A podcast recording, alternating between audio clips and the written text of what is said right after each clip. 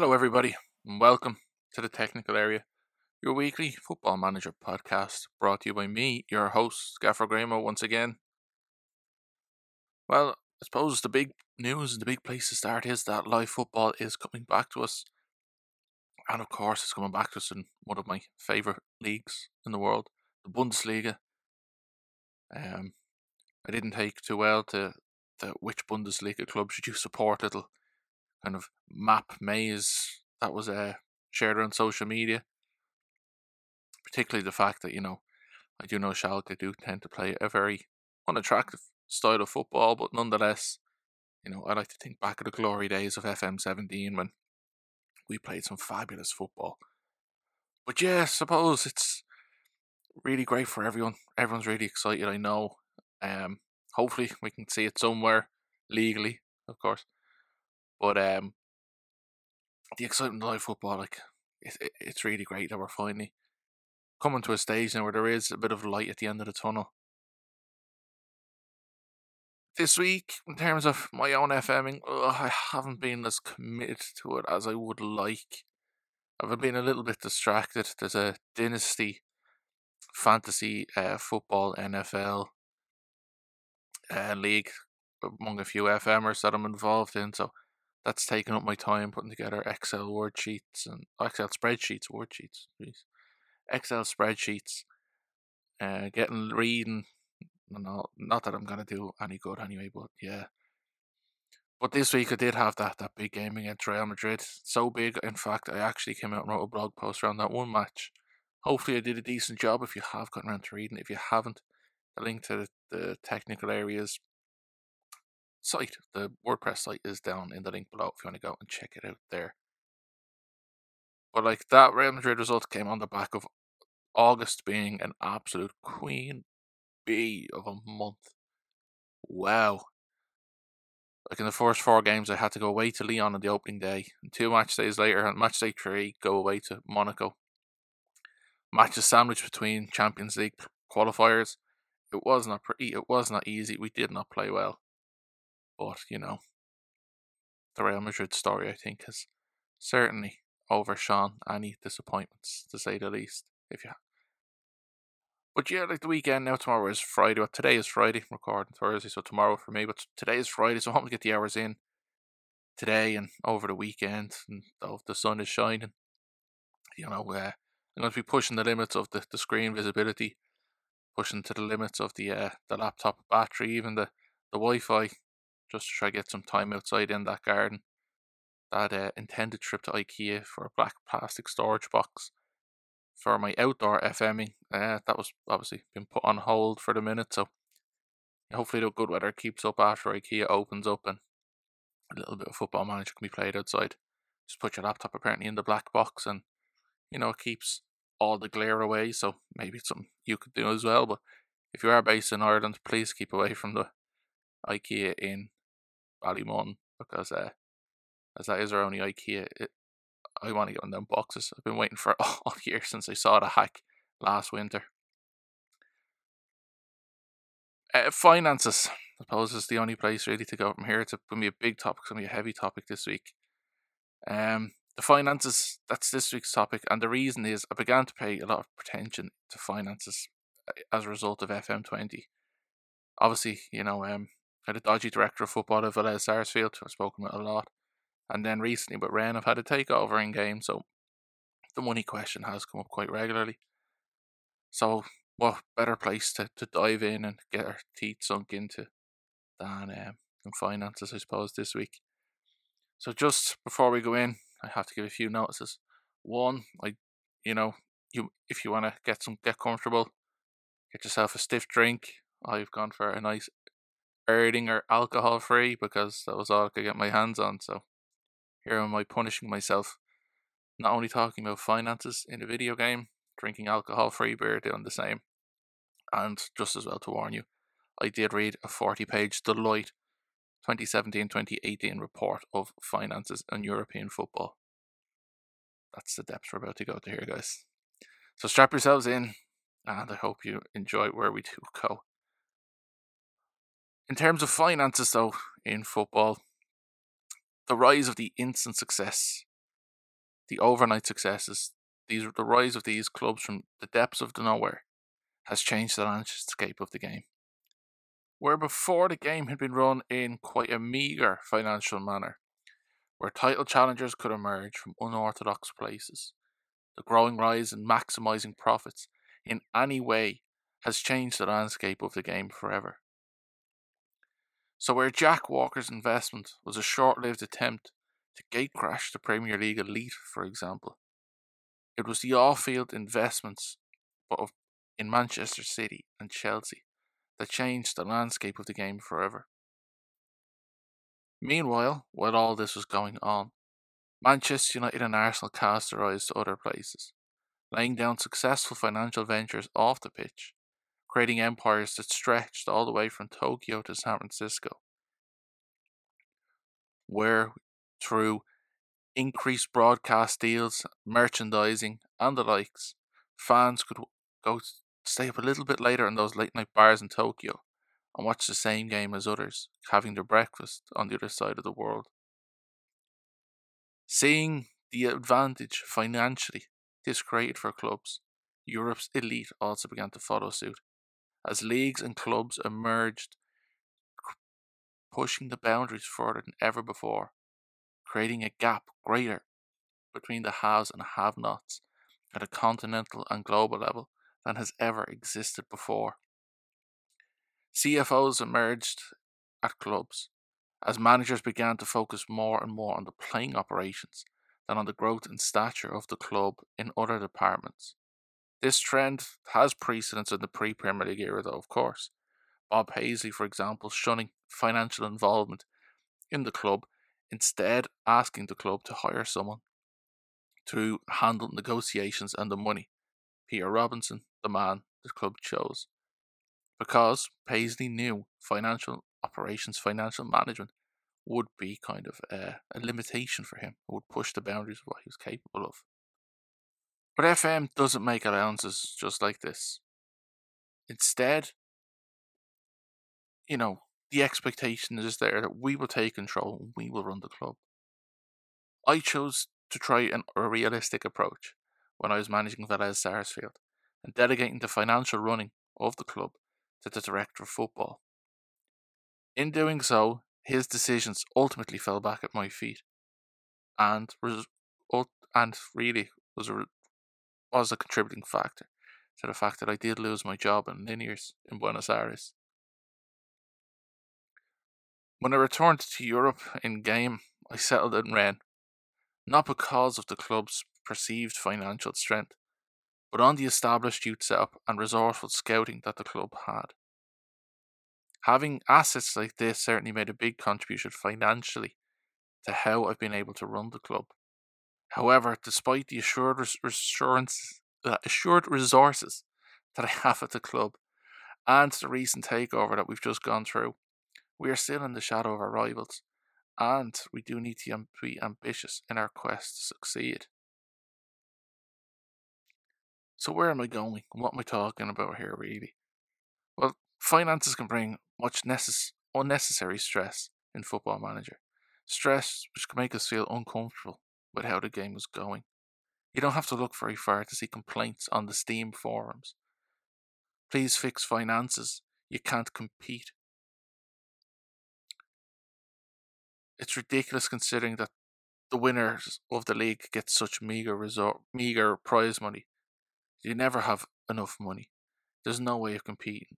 You're only going to be managing someone who's in debt. T V revenue is ridiculous.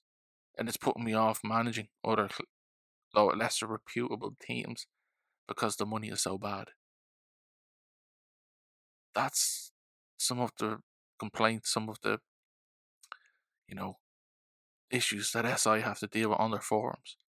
And I suppose we can all relate to it. If you're not managing Real Madrid, Barcelona, even, like, you know, a top half Premier League club, financially you are going to struggle in the game. Financially, things are going to be a little bit difficult.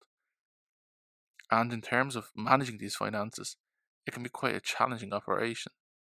So that's what I asked the community first of all. How much are you in Football Manager do you get involved with the finances? forty percent of voters said they're ha- very hands-on, while sixty percent just said they dabble. I totally understand.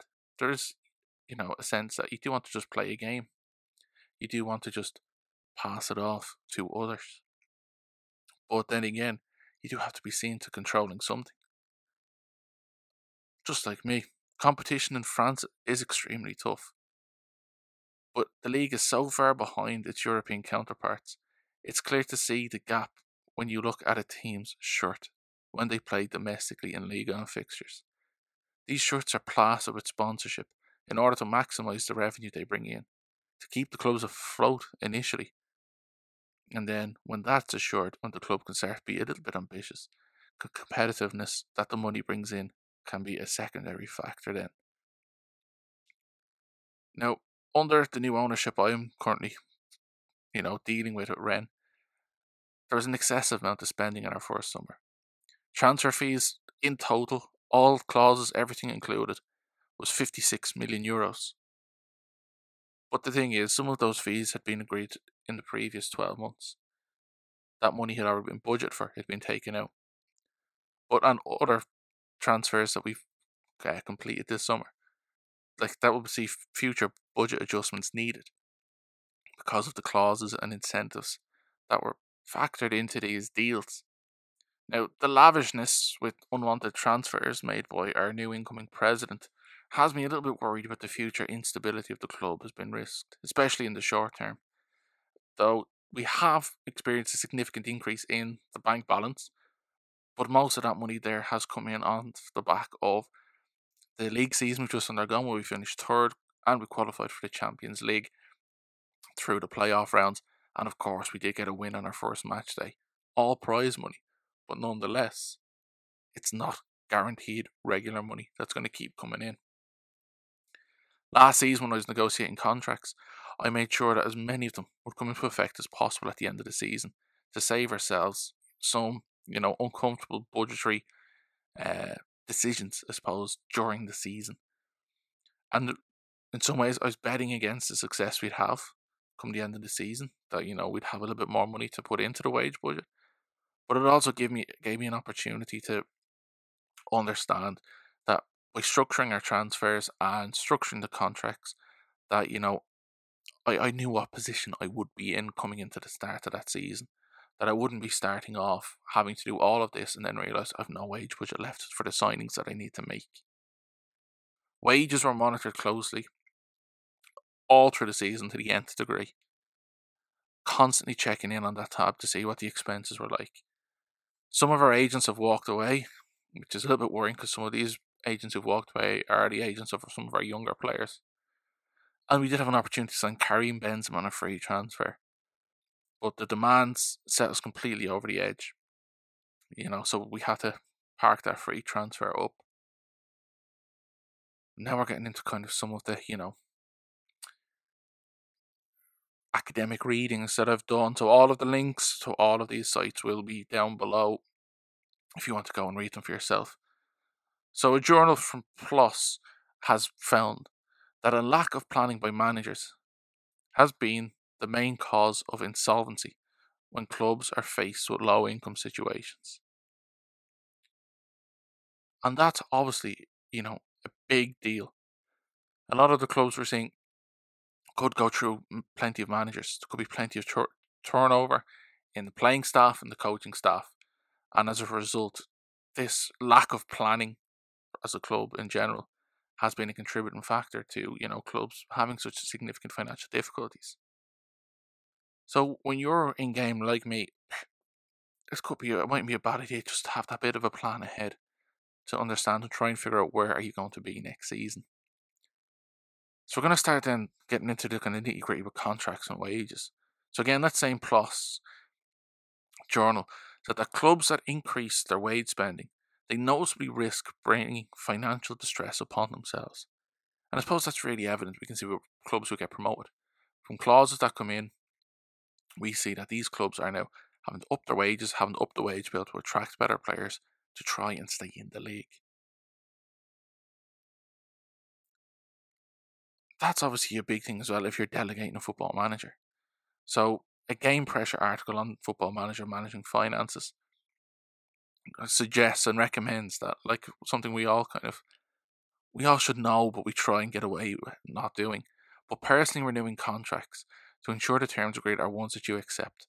They're terms that you can manage, and they're terms that won't influence team uh, selection further down the line, or influence the shape of your squad because of these financial restrictions. This Deloitte article that I mentioned at the start recommends that a fifty to sixty percent of the club's revenue should be spent on wages. But seventy percent is the average wages to revenue ratio for sustainability.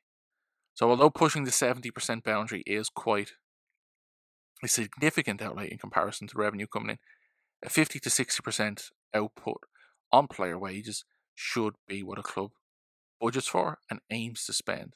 And I don't think we can really argue with that, considering that the success of the club does primarily come from that playing squad. A lot of Premier League clubs, the same Deloitte article says, they're working towards this fifty percent target. But Tottenham, leading the way, Daniel Levy, of course, as we've spoken about not too long ago, has that club running it with such a fantastic wage structure that sees Tottenham operating at a thirty-nine percent level. Whether or not you're a Tottenham fan, whether or not you're sympathetic towards the Tottenham players for not getting the wages they want, that's your personal opinion. I'm not going to influence that. I'm not going to say anything like that. But to consider the success success Tottenham have found when they're working at a thirty-nine percent ratio and the majority of the Premier League clubs are trying to get down to fifty is phenomenal. And it shows you the great work Tottenham have done off the pitch as well. Though, I suppose, at the end of the day, it shouldn't be a surprise to know that there is a strong correlation, that strong link between wage costs and league position at the top divisions in football. That in the top divisions of football, the clubs who spend more on wages are the clubs who succeed more. It shouldn't surprise us, but still, it's eye-opening to know that at the start of the season, you could make the predictions of the league table just based on the wage budget of each of these individual clubs. So then I just wanted to get into the community, what, how the community approach these things, what the community thinks of these things, with the second question of, you know, this week's episode. How do you approach contract clauses? fifty-two point eight percent of the community go for a basic wage, high incentive model. twenty-two point two percent use what the players want. Fair. And twenty-five percent go for a high wage, low incentive deal. And of course that leaves like a lot to be desired, you know, and it's nice to know that there's only half the community try and incentivise these deals, which is a very, very interesting model. Because, of course, when a deal is highly incentivized, the outgoings are not guaranteed. There isn't a, I suppose, like a, a fixed figure that's going to be spent each week on wages. Black C F M has a great article by way of self-promotion, a post on player contracts, so it's what Black C offered up on this. I'll link that. I'll retweet that at the end if you haven't seen that already. F M L Doc, if they're stepping right into my first team, or may go higher on a wage and try to push down incentives, but vice versa for a youngster a year or two off from regular weekly game time. And I try to remember that most compromises end with neither side happy, and it's not real money anyway. That's true, it isn't real money anyway, but still, we have to try and treat it a bit real at the same time in the game, I suppose, if we want to really immerse ourselves in it, but yeah. Just remember, it's not real at the end of the day. Daz at F M Heaton, I think there should be another option, as I remove pretty much all clauses and pare the wage down as much as I can. And that comes a lot from the lower league management saves that I've done, I think. That's like that's a great way of doing it. I know when I've done lower league management saves like that with Shelbourne, I've tried to go for low wage, high incentive deals, pay-as-you-play deals, really. But obviously it's a case of at times that has had a bit of a, an influence on the teams I've been able to select.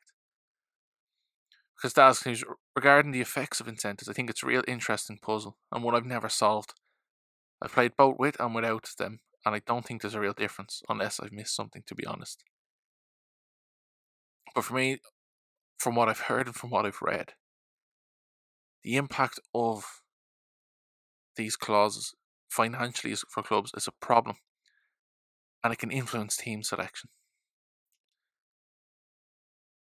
because clubs might actually not be able to afford a player's appearance fee, unused substitute fee if they're looking to cut costs, or it's a case of if, a, if to, to use a player, they might have to use him as a sub because they can't afford to start him. That makes a very, very interesting question, you know, for S I and how that could be factored into the game. And the final word kind of on that second question went to Jack Butterworth at Curbs, of course. Higher wage and bonuses uh, than what they ask for, but then you add a non-negotiable three-year contract extension. Work street long-term, base getting you an eight-year contract. Jack, I think you found a nice little, you know, I wouldn't say cheap, but a nice little, you know, nuance of the game that none of us probably have ever really considered before. I just tend to use those one-year contract extensions, but yeah.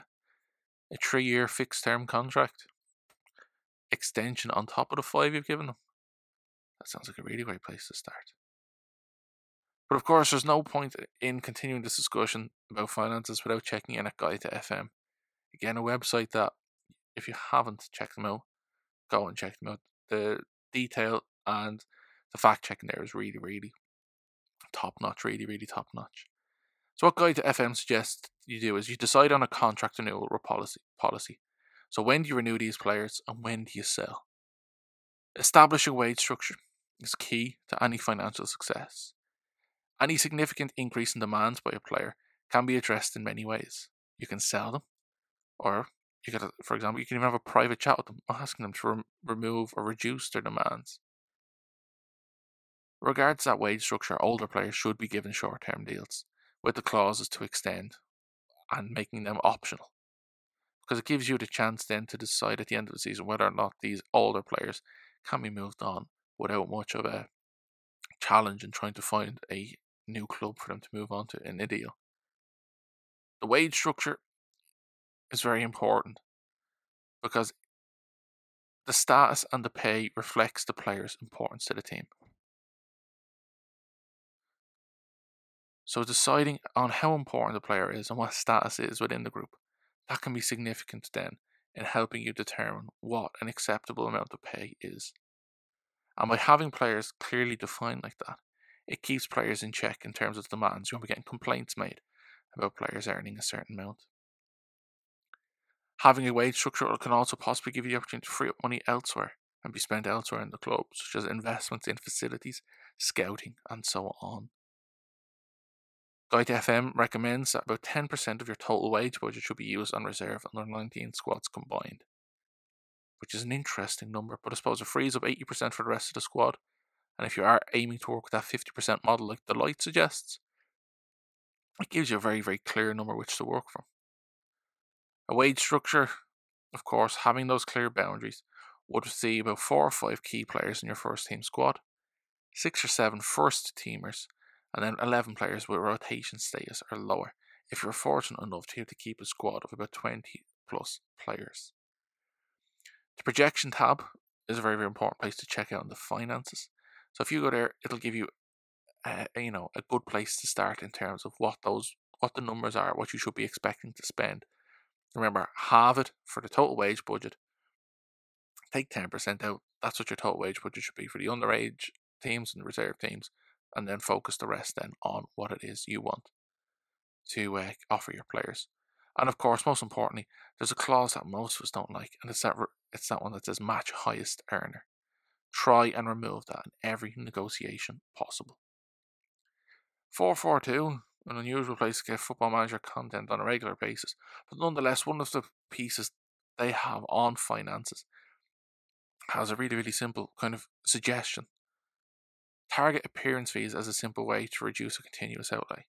So if you're at a club, like the likes of Daz and that was saying, where it's a case of you can re- remove these fees altogether, it can give you an assured number altogether.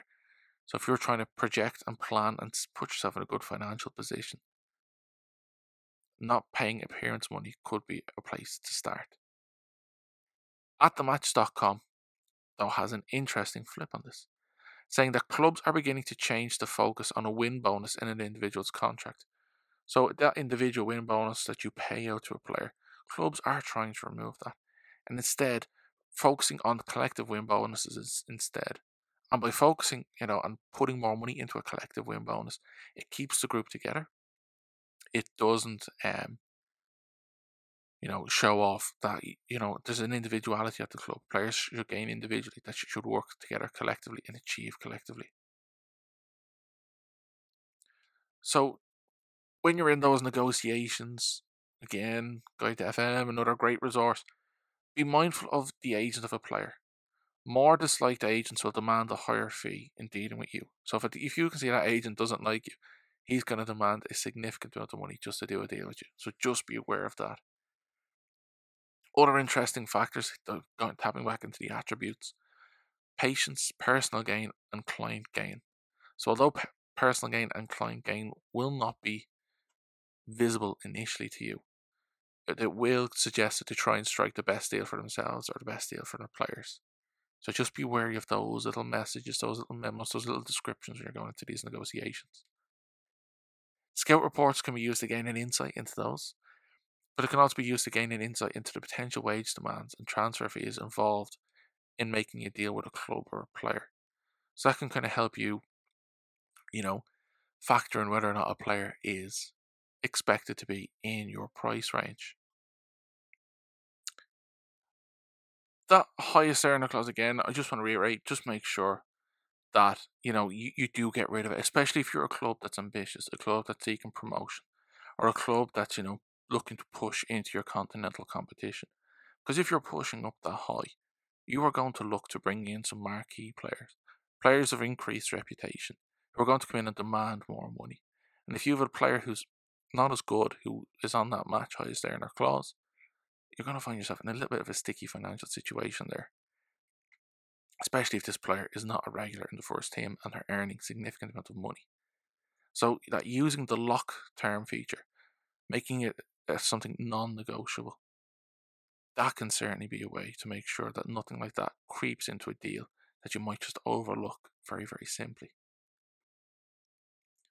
Now the thing with these contract clauses, like, and again, I'm going to tap into an article I read on Colossus Bets, is that in F M, just be glad you don't have to deal with some of the ones clubs in real life have had to deal with. For example, the Dennis Bergkamp no-fly clause. After he was involved in a, a plane incident, Bergkamp developed a fear of flying. So he had to travel by car, by road, to all European and continental games. Giuseppe Reina left Borussia Dortmund for Arminia Bielefeld. And a stipulation in his contract with Arminia Bielefeld was that they would have to build him a house every year of his contract. However, Arminia Bielefeld got creative. And every year they gave him a Lego house, a model house made of Lego, because nothing said the house had to be livable or of a specific size. And then, of course, there's the Samuel Eto'o one at Angie, where Samuel Eto'o demanded that he travel by private jet. And if the club needed him to travel, he would travel individually on his private jet, which also made things very, very interesting when Eto'o decided to set up camp and set up his home in Moscow, because Moscow was a much nicer place to live than Mashkakala. But in terms of contracts, I know a lot of people out there try, and I've been saying it as well a lot all the way through, is that they look for this steady, fixed number that's constantly going out each week with low incentives. But there is a growing trend in world football where clubs are moving to this flexible wage structure, and it could be the one you're using yourself already, whereby incentives and clauses can be used to ensure that a player is motivated and determined all the way through a season, because they do have something to financially gain from their performances, for their performances and the performances of the team together. But then obviously, you know, finances aren't just tapped up. The contracts are also involved in transfers and loans. And having a transfer policy in place will help you manage your finances closely. And especially if you adopt a development policy, it will mean that every year when you go into the transfer market, it's a case of when you're looking for immediate first team players, you know exactly what you're looking for, because you can't address it in the youth team. And then the same again, you're looking to bring in young talent to develop. You know, loaning out players you are not intending to include in a regular matchday squad is also a great way to lower the finances. And have making sure that if they're being loaned by the director of football, If you went to the transfer screen on every player, you would say that you demand one hundred percent of the wages to be paid of any player that's offered out on loan. Game pressure in that article I've mentioned already was also said to be open to selling players before they suffer a significant reduction in resale value. So like that, move older players on, you know, just at the right time. So if it's a case of it's a player you want to keep around all the way through, absolutely fine. But if not, don't be afraid to let that player go, and make sure you try and get as much money as possible. Think Robin van Persie. That deal, it was a case of lose him on a free next summer or sell. Arsenal chose the option to sell. Again, tapping into the Plus article, it's okay. One aspect, though, of the transfers and finances is that overinvestment in playing staff has proven to be a key determinant in increasing the debt of clubs. And it's a case of small clubs would then need to make smart investments if they were to avoid any financial issues. And that's where a transfer policy and even a loan policy can certainly be used to great effect. Because investing in a youth structure, so that's improving the coaching, the recruitment, the facilities, all of that stuff, that will give your club the chance to boost the platform, boost the calibre of players that you're able to get through into that first team squad, potentially, and give your squad the change it needs without having to go out scouting, searching and spending money unnecessarily. But if you, like me, find yourself managing a club where, you know, young players might be able to make the breakthrough all the time, maybe put the buyback clause there. I mean, if you're selling a player, maybe put in the uh, percentage of future fee as well, because these clauses can make sure that, you know, you don't lose out on the progression of these players in future. I know Liverpool have done a lot of these things with a lot of the young players they've sold, especially to Bournemouth, while the Luis Alberto trans Luis Alberto transferred to Lazio for four million pounds with a thirty percent buy-on clause.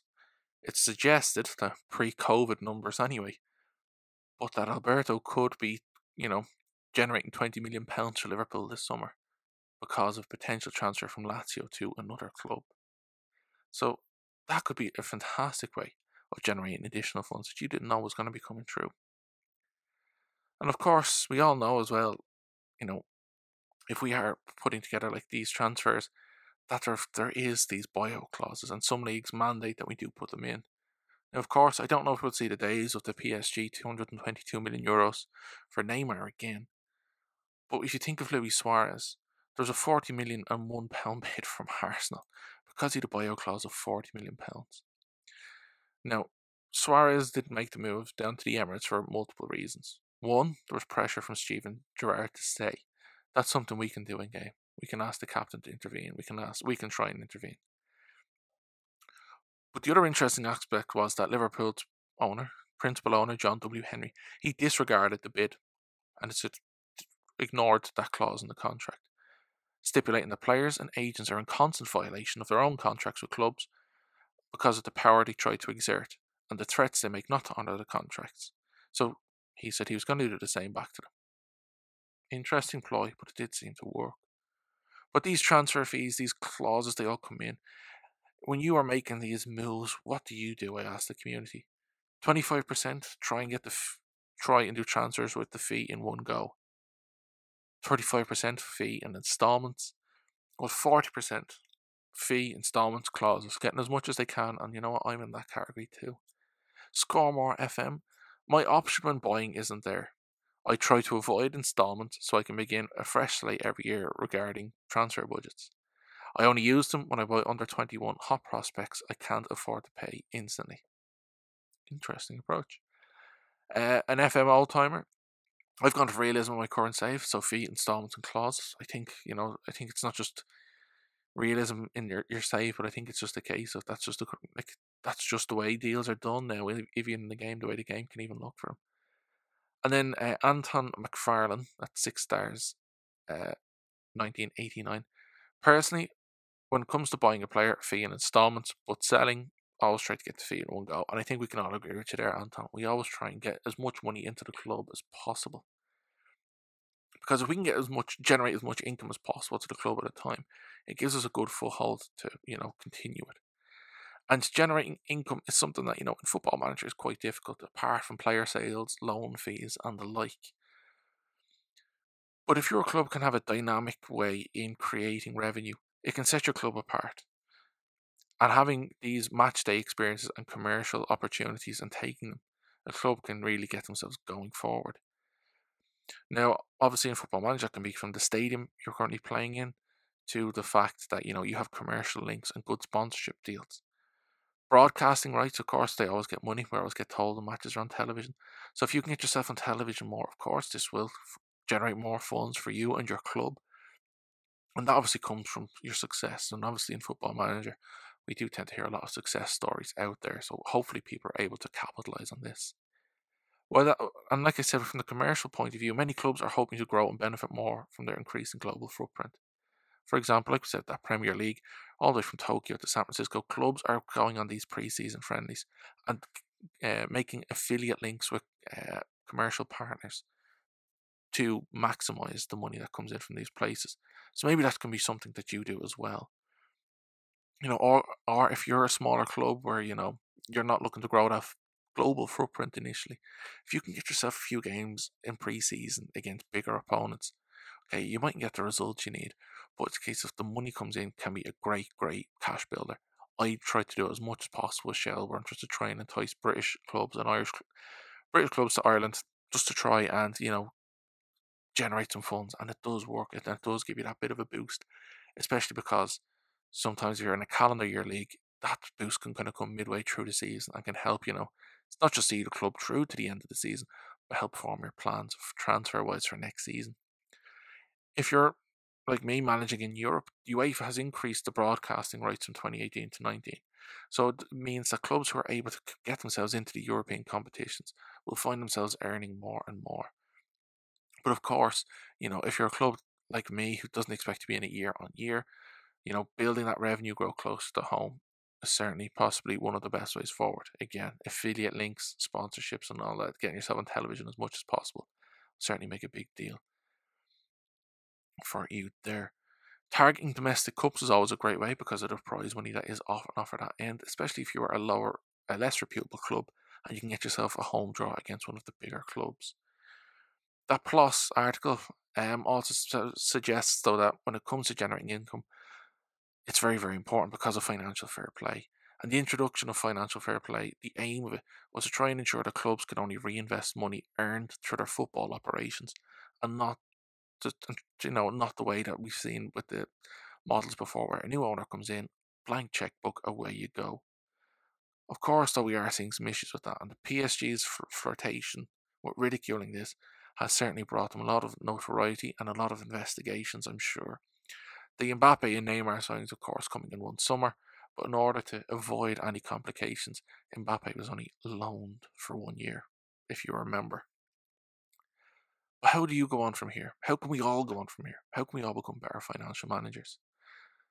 Well, like Sports Interactive themselves say, good financial management is an expectation and a demand of the board, and that the financial summary screen is the best place to go to give you the quick overview of how the club is doing. Of course, wages can be adjusted, and wages can be determined by the squad status and then adjusted through the sliders. That can also influence the budgets of scouting and transfers, allowing us to maximise the benefits from one area and bringing it to another. It's easy to forget, though, that the money can often be spread out over several seasons, so don't overcommit yourself and try and drain the bank in order to maximise things in certain areas. And if you are operating on a tight budget, focus on keeping things balanced.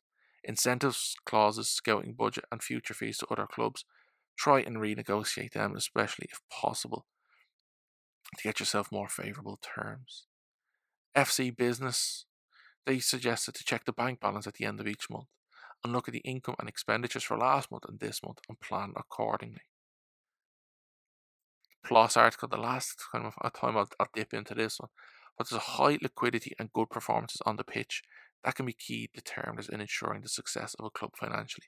So high liquidity, having those assets that you are available to sell and turn into cash, of course. The final thing I'll take from Deloitte is that improvements in cost control discipline will make a significant impact on curtailing recurring heavy losses. It's interesting to know that, that you know, there are Premier League clubs now who can make a profit, without even selling one ticket each year. But, you know, being disciplined is a really, really important, you know, aspect of financial management and football manager, because there are going to be ups and downs in football. And when things are going well, it's easy to overdo it. It's easy to spend out more money. But by operating in a prudent manner, you will keep those funds constant at a time, especially, you know, in time where the club might be in a bit of a financial jam, that those funds are still there. Because investment in players' contracts, investment in players themselves, that has to be targeted because in order to maintain or improve a team's position and stature. You know, but where like this piece alludes to trading contracts, as in seeking similar financial deals for outgoing players and ingo- incoming players, that could be a way in which a club continues their success while maintaining financial viability. And I played devil's advocate there today on Twitter, and I asked would people be interested in, or would they like to see that trade style kind of coming in, something we see in American sports, and there was a resounding eighty-five percent of voters said no. Now, the Football Ramble Daily, if you listen to it, they're on the Continent podcast for today, the seventh of May. That raised some really important questions of, could we see, you know, an emergence of long-term loans going forward because of COVID, especially in the sh- like in the next couple of years, as clubs look to recover financially and not overcommit themselves. And then, as well as overcommitting themselves, some clubs are, you know, struggling to shift, you know, high-earning, high-cost players and get rid because of, you know, not their unnecessary luxuries. Coutinho, Dembele, James, Bale, Benzema, possibly even. This could all impact future financial of tra- future transfer plans for these clubs because of the financial outlay these fellas are already commanding. Now, in terms of football manager, I'd like to see financial management emerge as an attribute alongside negotiation or negotiating for the director of footballs and technical directors, so that we can make the game more realistic. We know some managers don't get into the nitty gritty wheelie like uh, wheeler dealer stuff. So it'd be nice to know at the upper levels, you can pass this on to someone in the club who you could trust based on the attributes they have. I'd also like to see an introduction of play as you pay, pay as you play deals. They're not uncommon in professional football. They're not uncommon at the lower levels for players who might earn a basic wage, and then depending on their performance, that can determine how much money. Like we said, flexible models are wage models are becoming the norm in football. And at the top level, we've seen it happen before. Michael Owen is the first name that jumps to mind at the end of his career. He opened himself up to that opportunity. But in Football Manager, I find that the willingness of players to do so and their agents is not there. Like I said, Karim Benzema wanted four hundred twenty-five grand a week. We tried to negotiate with one hundred fifteen grand and heavily incentivised, and he wasn't having it. thirty-three years of age, you'd wonder. You know, that was his chance to play regular football just before the end. But then again, who am I to know? Just before I say goodbye, there was a lot of information there. Just have a look at the finances tab the next time you load up Football Manager and just see, is there any scary areas, areas that you need to address? And like I do try to address it, you know, financial matters regularly enough on Football Manager, at least, you know, twice, three times per season. And I often find the international break is a good time to do it. If you are looking for a little bit of a time, a little bit of a gap in the window, spend a little bit of time sorting that stuff out. But if you've enjoyed the podcast, why not leave a positive review or share on your socials with your followers? We appreciate everything we can get out there. Please like, review, share the pod, and don't forget, like I said, just check out the site as well. Get in touch on Twitter. The link's obviously found down below in the episode notes. The weirder community interactions, they form a vital part of the podcast. Thank you to everyone who got involved this week. The numbers have shot up through the roof. So please, you know, get involved if you do listen. Try keep your eye out every day. I try to put a poll out. So Monday, Tuesday, Wednesday, and Thursday, just to see, you know, what the community is thinking. Check the pulse of the community on whatever topic it is we're going to cover. The next book review is going up on the site very soon. Uh, so you know, trying to keep this F M book club going. Uh, I'll have a link, of course, to be able to buy it on, you know, Amazon, but if you can get it in a local bookshop and support them at this time, I'm sure they would appreciate it if they are open, or the next time you're in one, maybe to keep your eye out for the club, the, the book that I've, I recently read. Uh, big congratulations, I want to say, to Jim G. His t-shirt campaign ended last week, and, you know, it was a fantastic fundraiser for a fantastic cause. And of course, F M merch, everyone was very, I'm sure, was interested. So again, Jim, if you are listening, congratulations on the work you've done. It was, you know, the community really appreciates that. Winston nineteen eighty-four got in touch with me. That's at Blairinho. And he sent me a link based on something we spoke about last week in the podcast, and that was attributes. And he's put together a Python project based on attributes, where you're able to actually see, you know, uh, kind of these spreadsheets, see kind of these spread charts, and have a look at the attributes in your squad. Determine, you know, the characteristics of your squad, the philosophy of your squad, maybe your priorities as well. So definitely go out and check that out. There'll be a link here and in the forums, of course. And of course, the music for this podcast came from Pond Five. So if you are looking for music, Pond Five was where I found the music for this. Guys, until next week, take care of yourselves. Keep safe. You know, hopefully we'll get some more live football soon, not just the Bundesliga. But enjoy your FMing as well, nonetheless. And I'll talk to you next week. Thanks for listening. Bye now.